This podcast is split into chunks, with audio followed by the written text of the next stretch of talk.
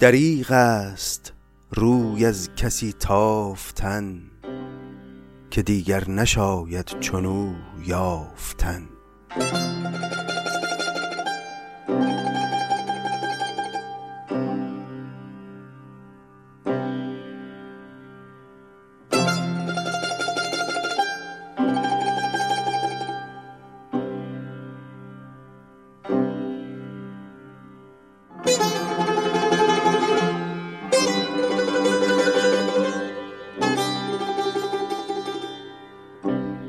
سلام، خوش آمدید به سی و نهمین شماره از پادکست سعدی.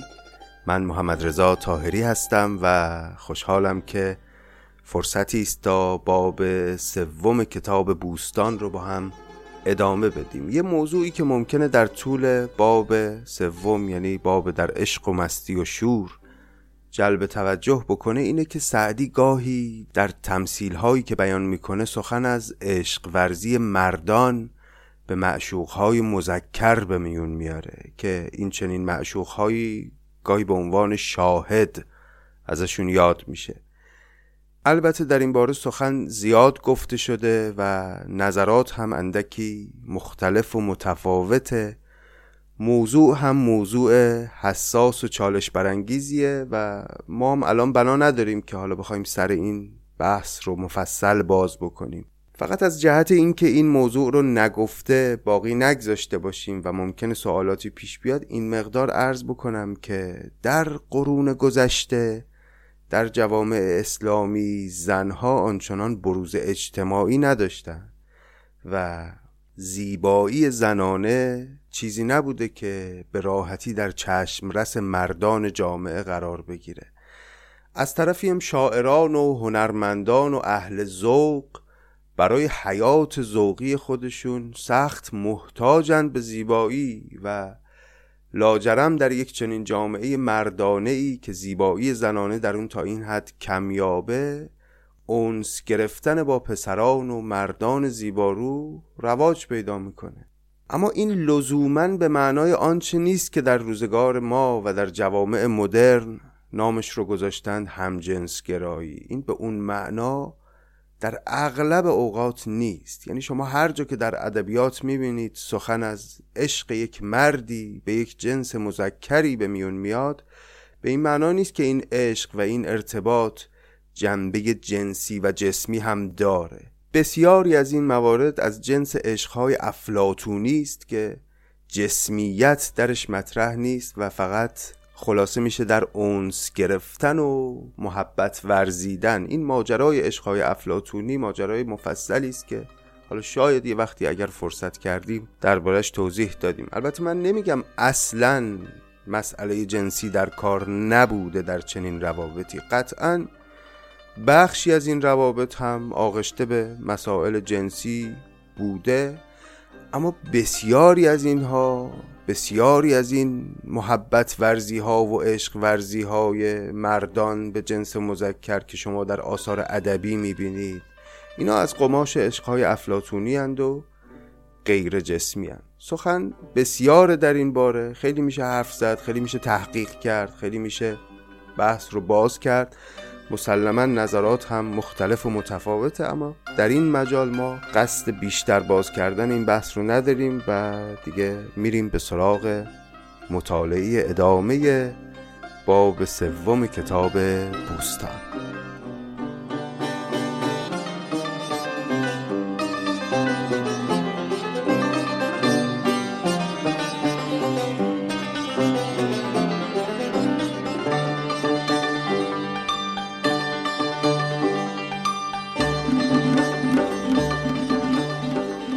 بیمه دی اسپانسر این شماره از پادکست سعدی است.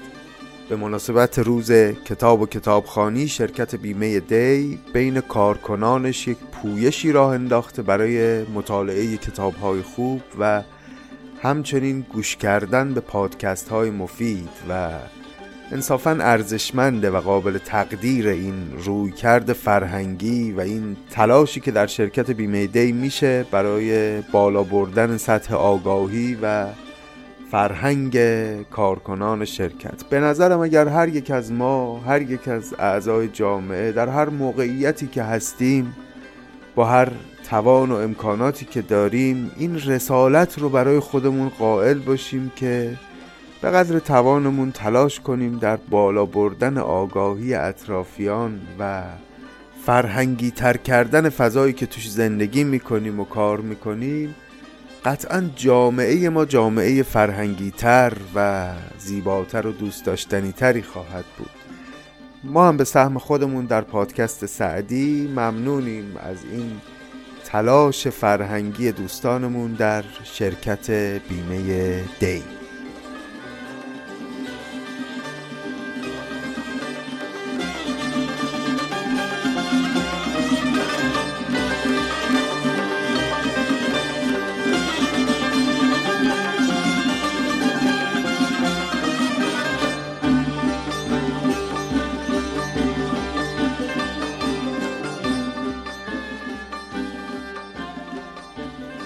یکی شاهدی در سمرقند داشت، که گفتی به جای سمر قند داشت.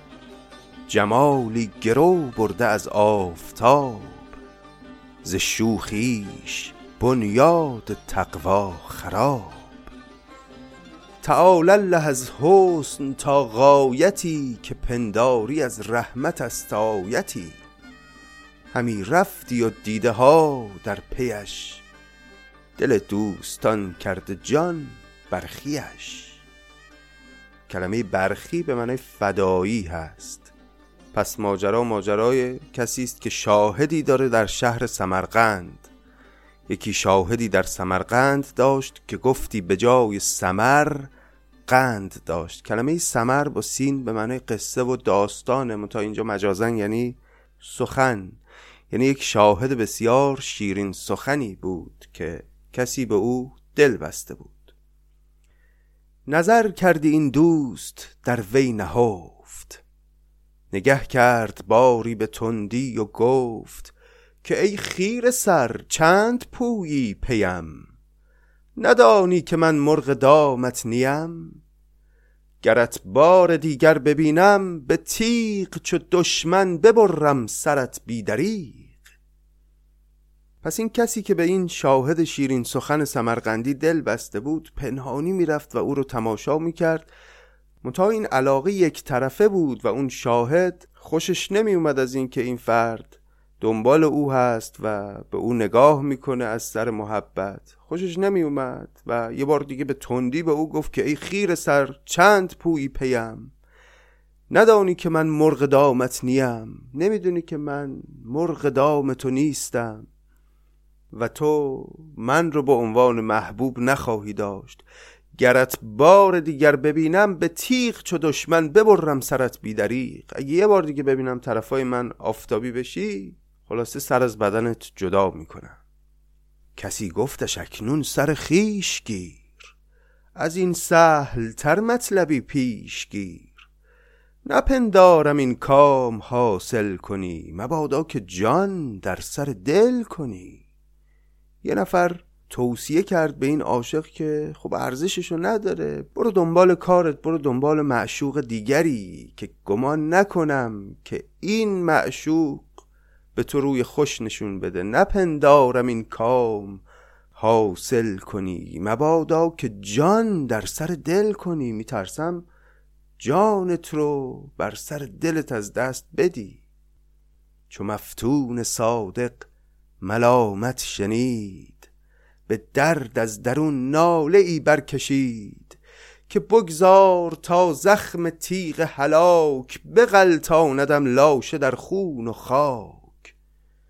مگر پیش دشمن بگویند و دوست، که این کشته دست و شمشیر اوست.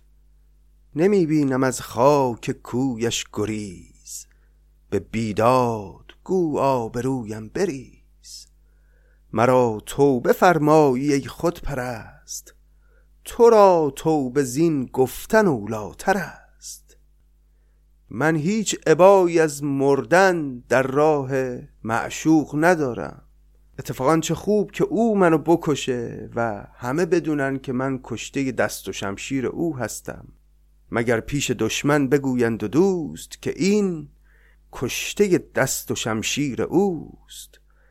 و من گریزی از خاک کوی دوست ندارم، نمی بینم از خاک کویش گریز. به بیداد گو آبرویم بریز، اگر آبروی من به بیداد و به ناروا و به ظلم ریخته بشه در راه نشستن بر سر کوی دوست ملالی نیست. و تویی که منو توصیه میکنی به توبه کردن، بهتر خودت توبه بکنی از این توصیهی که داری به من میکنی. مرا توبه فرمایی خود پرست، تو را توبه زین گفتن اولاتر است. ببخشای بر من که هر چو کند وگر قصد خون است نیکو کند. بسوزاندم هر شبی آتشش، سحر زنده گردم به بوی خشش. اگر میرم امروز در کوی دوست، قیامت زنم خیمه پهلوی دوست. مده تا توانی در این جنگ پشت، که زنده است سعدی که عشقش بکو. این که سعدی زنده است و نمرده به این علت که عشق او رو کشته. با آن کسی که از عشق بمیره تازه به زندگی میرسه. مده تا توانی در این جنگ پشت، یعنی فرار نکن در اون کارزاری که معشوق به روی تو شمشیر کشیده. مده تا توانی در این جنگ پشت، که زنده است سعدی که عشقش بکشت. یکی تشنه می گفت و جان می سپرد، خنک نیک بختی که در آب مرد. یه تشنه‌ای بود که در حالی که داشت از تشنگی جان می داد با خودش می گفت خنک نیک بختی که در آب مرد.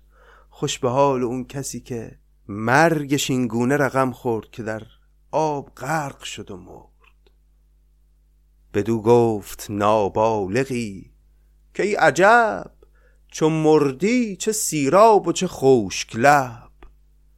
بگفتا نه آخر دهان تر کنم، که تا جان شیرینش در سر کنم.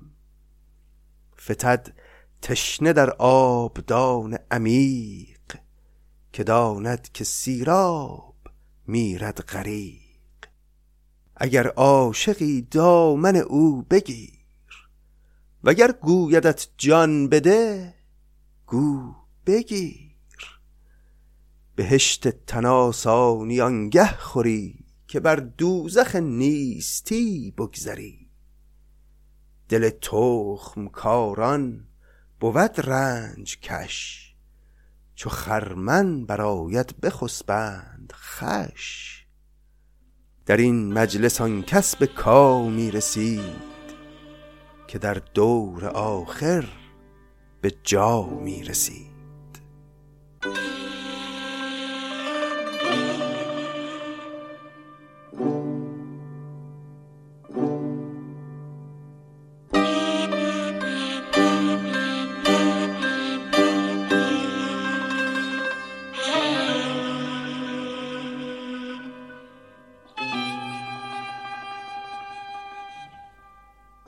چون این نقل دارم ز مردان راه، فقیران منعم گدایان شاه. که پیری به دریوزه شد بامداد، در مسجدی دید و آواز داد. پس این حکایت رو سعدی از مردان راه نقل میکنه، از فقیران منعم گدایان شاه. و این تناقضها چقدر زیباست. کسانی که فقیرند اما نعمت میبخشند به دیگران، کسانی که گدا هستند اما شاهند در عالم خودشون. چون این نقل دارم ز مردان راه، فقیران منعم گدایان شاه. که پیری به دریوزه شد بامداد، در مسجدی دید و آواز داد: صبح یک پیری برای دریوزه و گدایی را افتاد تو شهر و رسید به در یک مسجدی و جلوی در مسجد فریاد زد که به من عاجز کمک کنید. یکی گفتش این خانه خلق نیست که چیزی دهندت، به شوخی مایست. بدو گفت که این خانه کیست پس که بخشایشش نیست بر حال کس؟ بگفتا خموش این چه لفظ خطاست، خداوند خانه خداوند ماست. خیلی ساده است ابیات، واقعا به توضیح بنده حاجتی نیست، اما خلاصه این که یک کسی اومد به این پیر گدا گفتش که اینجا خانه کسی نیست که تو اومدی جلوش داری گدایی میکنی، کسی نیست در رود باز بکنه. و او گفت خب این خونه کیه که انقدر خسیسه و بخشایش نداره و به یک گدایی کمک نمیکنه؟ و اون طرف گفت خاموش، مواظب حرف زدنت باش، اینجا خونه خداست. یکی گفتش این خانه خلق نیست که چیزی دهندت، به شوخی مایست، یعنی بیهوده اینجا وانسا. بدو گفت که این خانه کیست پس که بخشایشش نیست بر حال کس؟ بگفتا خموش این چه لفظ خطاست، خداوند خانه خداوند ماست. نگه کرد و قندیل و محراب دید، به سوز از جگر نعره‌ای برکشید که حیف است از اینجا فراتر شدن، دریغ است محروم از این در شدن. نرفتم به محرومی از هیچ کوی، چرا از در حق شوم زرد روی؟ همینجا کنم دست خواهش دراز، که دانم نگردم تهی دست باز. پس اون گدا وقتی فهمید که اینجا خانه خداست، نگاه کرد و قندیل و محراب دید. قندیل به معنی چراغدان، اون چراغدان های مسجد رو دید و محراب رو دید و فهمید اینجا مسجده. گفت خب پس من اتفاقا خوب جای اومدم، که حیف است از اینجا فراتر شدن، دریغ است محروم از این در شدن. دیگه بخشنده تر از صاحب این خانه کیست؟ نرفتم به محرومی از هیچ کوی، چرا از در حق شوم زرد روی؟ من که به هر کوی و هر محله‌ای که رفتم محروم نموندم، مردمان چیزی به من کمک کردن، پس چطور از در خانه خدای مردمان دست خالی برم؟ همینجا کنم دست خواهش دراز، همینجا دست خواهشم رو دراز میکنم تا خداوند به من کرمی بکنه. همینجا کنم دست خواهش دراز، که دانم نگردم تهی دست باز. شنیدم که سالی مجاور نشست، چو فریاد خواهان برآورده دست. شبی پای عمرش فرو شد به گل، تپیدن گرفت از ضعیفیش دل. سحر برد شخصی چراغش به سر، رمق دید از او چون چراغ سحر. همی گفت قل قل کنان از فرح، و من دق باب الکریم فتح. پس این پیر یک سال جلوی خانه خدا که مسجد باشه نشست و کسی به او کمکی نکرد، منتها او امیدش رو از دست نداد. کم کم بیمار شد و افتاد به بستر مرگ و یه شخصی رفت بالا سرش، دید دیگه چراغ عمرش رو به خاموشی است. رمق دید از او چون چراغ سحر، مثل چراغ سحر که دیری نخواهد پایید و خاموش خواهد شد. او هم در آستانه مرگه، ولی همچنان در زیر لب میگه و من دق باب الکریم فتح. کسی که در یک بخشندهی، در یک کریمی رو دق الباب میکنه، اون در باز خواهد شد. طلبکار باید صبور و حمول، که نشنیدم کیمیاگر ملول. این دیگه حرف خود سعدی است، میگه کسی که طلبکاره از کسی باید صبور باشه و حمول باشه، یعنی شکیبا باشه، تحملش زیاد باشه، عجول نباشه. که نشنیدم کیمیاگر ملول. کیمیاگر کسی که میخواد مس رو به طلا تبدیل کنه، این اگه عجول باشه و زود بخواد به نتیجه برسه، قطعاً به هیچ نتیجه ای نخواهد رسید. چقدر این کیمیاگران تلاش میکردند و پول خرج میکردند و وقت میذاشتند بلکه بتونن به اون اکسیر کیمیا دست پیدا کنن.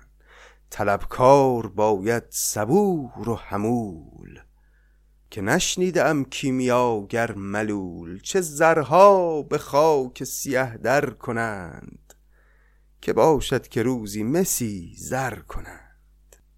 زر از بهر چیزی خریدن نکوست، نخواهی خریدن به از ناز دوست. گر از دلبری دل به تنگ آیدت، دگر غمگساری به چنگ آیدت.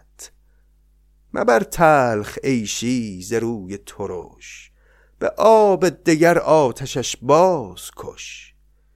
ولی گر به خوبی ندارد نظیر، به اندک دلازار ترکش مگیر. توان از کسی دل بپرداختن، که دانی که بی او توان ساختن. نکته ظریفی رو بیان میکنه در عالم عاشقی سعدی.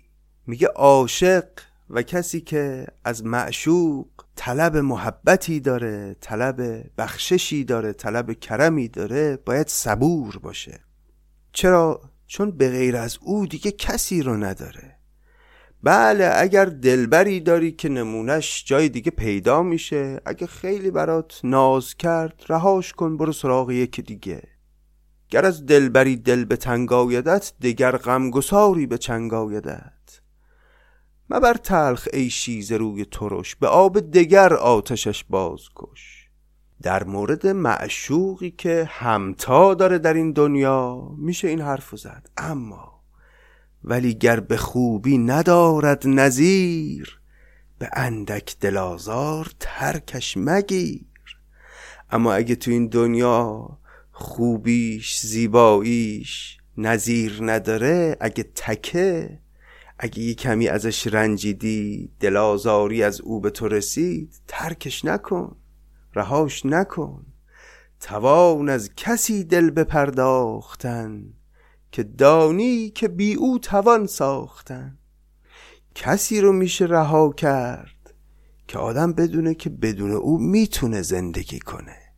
اگه طرف یه کسیه که تو بدون او هیچ چاره ای نداری و هیچ گزیر و گریزی از او نداری، پس باید جور او رو تحمل کنی، بیمحلی های او رو تحمل کنی و بنشینی به پاش، مثل اون گدایی که سالی نشست به در مسجد، کسی هم نیامد بهش کمک کنه و همونجا مرد.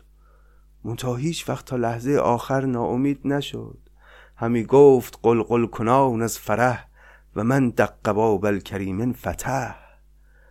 و تو هم اگر راهی جز این محبوبی که دل به او بستی نداری و این محبوب تو در عالم همتایی نداره، بی مهری ها و بی محلیاش رو تحمل کن و صبور باش و همچنان اگرچه دست خالی موندی در خانه او بنشین. توان از کسی دل بپرداختن، که دانی که بی او توان ساختن.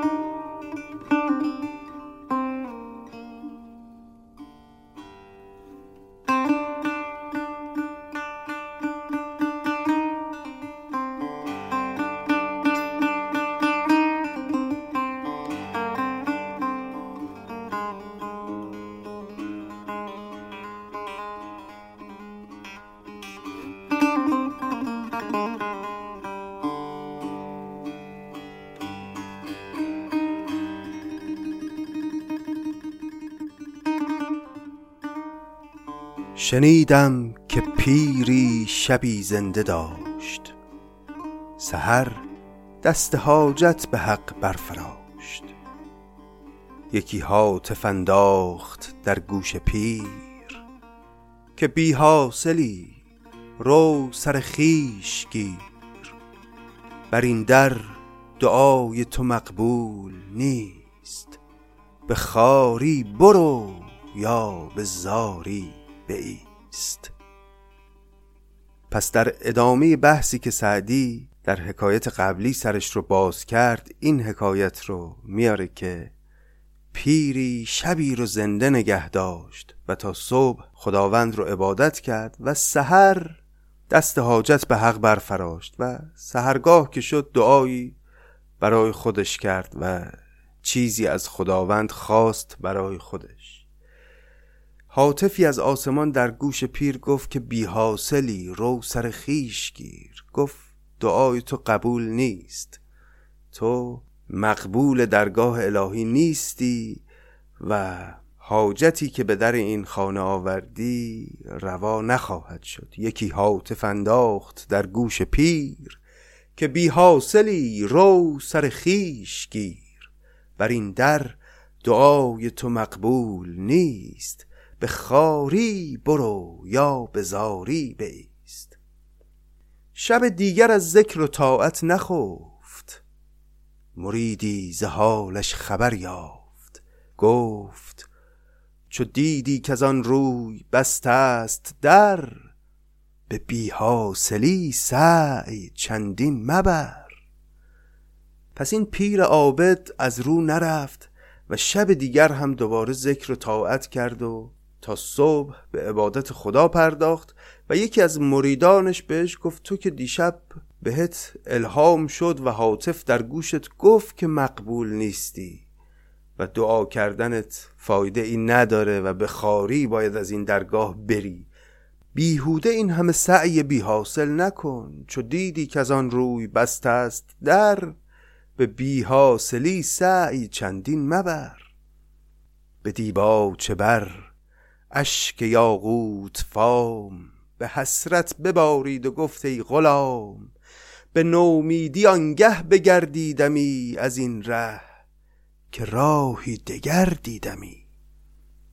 پس پاسخ این پیرین چنینه که در حالی که اشک یاقوت فام، اشک خونین بر صورت جاری میکنه، کلمه دیباچه یعنی چهره صورت. به دیباچه بر اشک یاقوت فام، به حسرت ببارید و گفت ای غلام.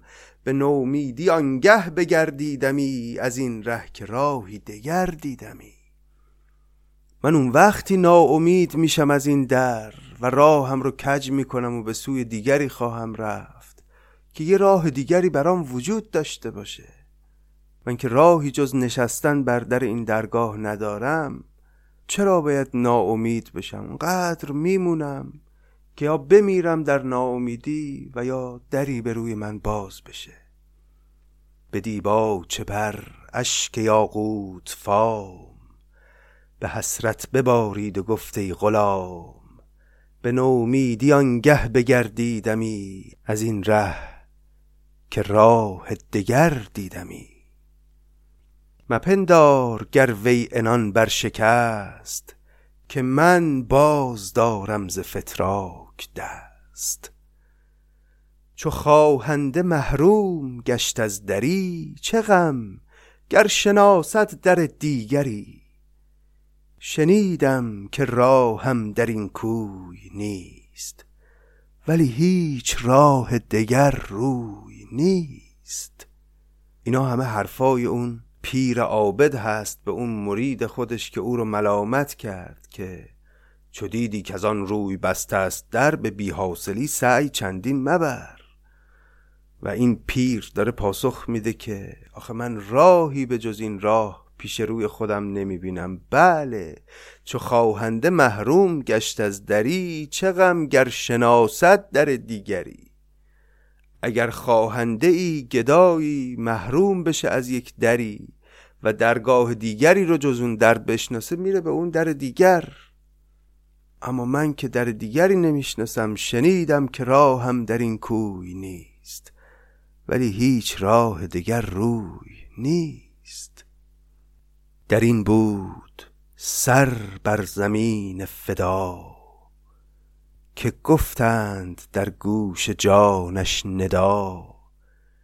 قبول است اگرچه هنر نیستش، که جز ما پناهی دگر نیستش. پس تو همین احوالات بود اون پیر که ندایی در گوشش گفت که قبول است.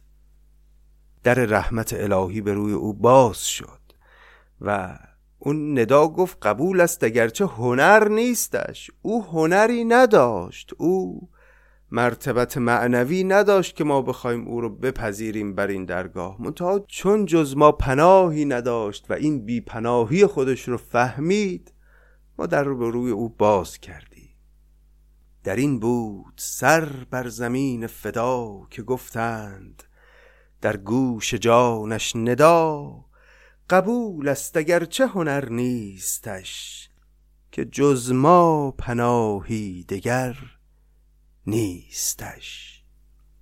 یکی در نیشابور دانی چه گفت، چو فرزندش از فرض خفتن بخفت. اینا دیگه حرفای پایانی سعدی است در این حکایت. فرض خفتن یعنی فریضه نماز عشا. یک کسی در شهر نیشابور وقتی دید فرزندش شب گرفت خوابید بدون اون که نماز عشای خودش رو به جا بیاره، این چنین گفت: یکی در نیشابور دانی چه گفت، چو فرزندش از فرض خفتن بخفت. توقع مدار ای پسر گر کسی، که بی سعی هرگز به جایی رسی. پسر اگر کسی هستی، توقع نداشته باش که بدون سعی و بدون جهد به جایی برسی. سمیلان چو بر می نگیرد قدم، وجودیست بی منفعت چون عدم. سمیلان به آب تهمانده در حوض میگن که وقتی بمونه راکت بشه، وجودیست بی منفعت چون عدم، مثل نیستی. بودنش با نبودنش فرقی نمیکنه این آب اگر جاری نشه. سمیلان چو بر می نگیرد قدم، وجودیست بی منفعت چون عدم. طمع دار سود و بترس از زیان، که بی بهره باشند فارق زیان. شکایت کند نوعروسی جوان، به پیری ز داماد نامهربان. که مپسند چندین که با این پسر، به تلخی رود روزگارم به سر. کسانی که با ما در این منزلند، نبینم که چون من پریشان دلند. زن و مرد با هم چنان دوستند، که گویی دو مغز و یکی پوستند. ندیدم در این مدت از شوی من، که باری بخندید در روی من. پس این داستان رو هم سعدی در ادامه بحثی که در حکایات قبلی داشت میاره، که یه روز یه نوعروسی جوان میره پیش یک پیری و از شوهر خودش گله میکنه که این با من بد اخلاقی میکنه، با من مهربان نیست. زن و شوهرهای جوان دیگه همه با هم خوبن. کسانی که با ما در این منزلند، نبینم که چون من پریشان دلند. زن و مرد با هم چنان دوستند، که گویی دو مغز و یکی پوستند. اما من از این شوهر خودم روی خوش ندیدم. ندیدم در این مدت از شوی من، که باری بخندید در روی من. شنید این سخن پیر فرخنده فال، سخندان بود مرد دیرین سال. یکی پاسخش داد شیرین و خوش، که گر خوب روی است بارش بکش. چه جواب شسته و رفته و منطقی داد این پیر به اون دختر جوان، به اون عروس جوان. گفت ببین اگه شوهرت خوشگله، خوب روی، جورش رو تحمل کن، ارزشش رو داره که بد اخلاقی او رو تحمل کنی. اگر خوب روی است. یکی پاسخش داد شیرین و خوش، که گر خوب روی است بارش بکش. دریغ است روی از کسی تافتن، که دیگر نشاید چنو یافتن. همون حرفیه که چند بار به چند زبان سعدی در این حکایات اخیر گفته. چرا سرکشی زان که گر سر کشد، به حرف وجودت قلم در کشد. قلم در کشیدن یعنی چیزی رو خط زدن. چرا از اون کسی سرکشی میکنی که اگر از تو سرکشی کنه و اگر از تو رو برگردونه، به حرف وجودت قلم در کشد. تو دیگه نیستی، وجود تو وابسته است به وجود او، جانت به جان او بسته است. اگه یه کسی رو انقدر دوست داری، جورش رو هم تحمل کن. دریغ است روی از کسی تافتن، که دیگر نشاید چنو یافتن. یکم روز بر بنده ای دل بسوخت، که می گفت و فرماندهش می فروخت. تو را بنده از من بهفتد بسی، مرا چون تو دیگر نیفتد کسی. اینم یه حکایت کوتاه دو بیتی بود که سعدی آورد، که یه روز دلم برای بنده ای سوخت، وقتی که اربابش و فرماندهش داشت او رو می فروخت. در حالی که داشت فروخته می شد، به ارباب خودش می گفت تو را بنده از من بهفتد بسی، مرا چون تو دیگر نیفتد کسی.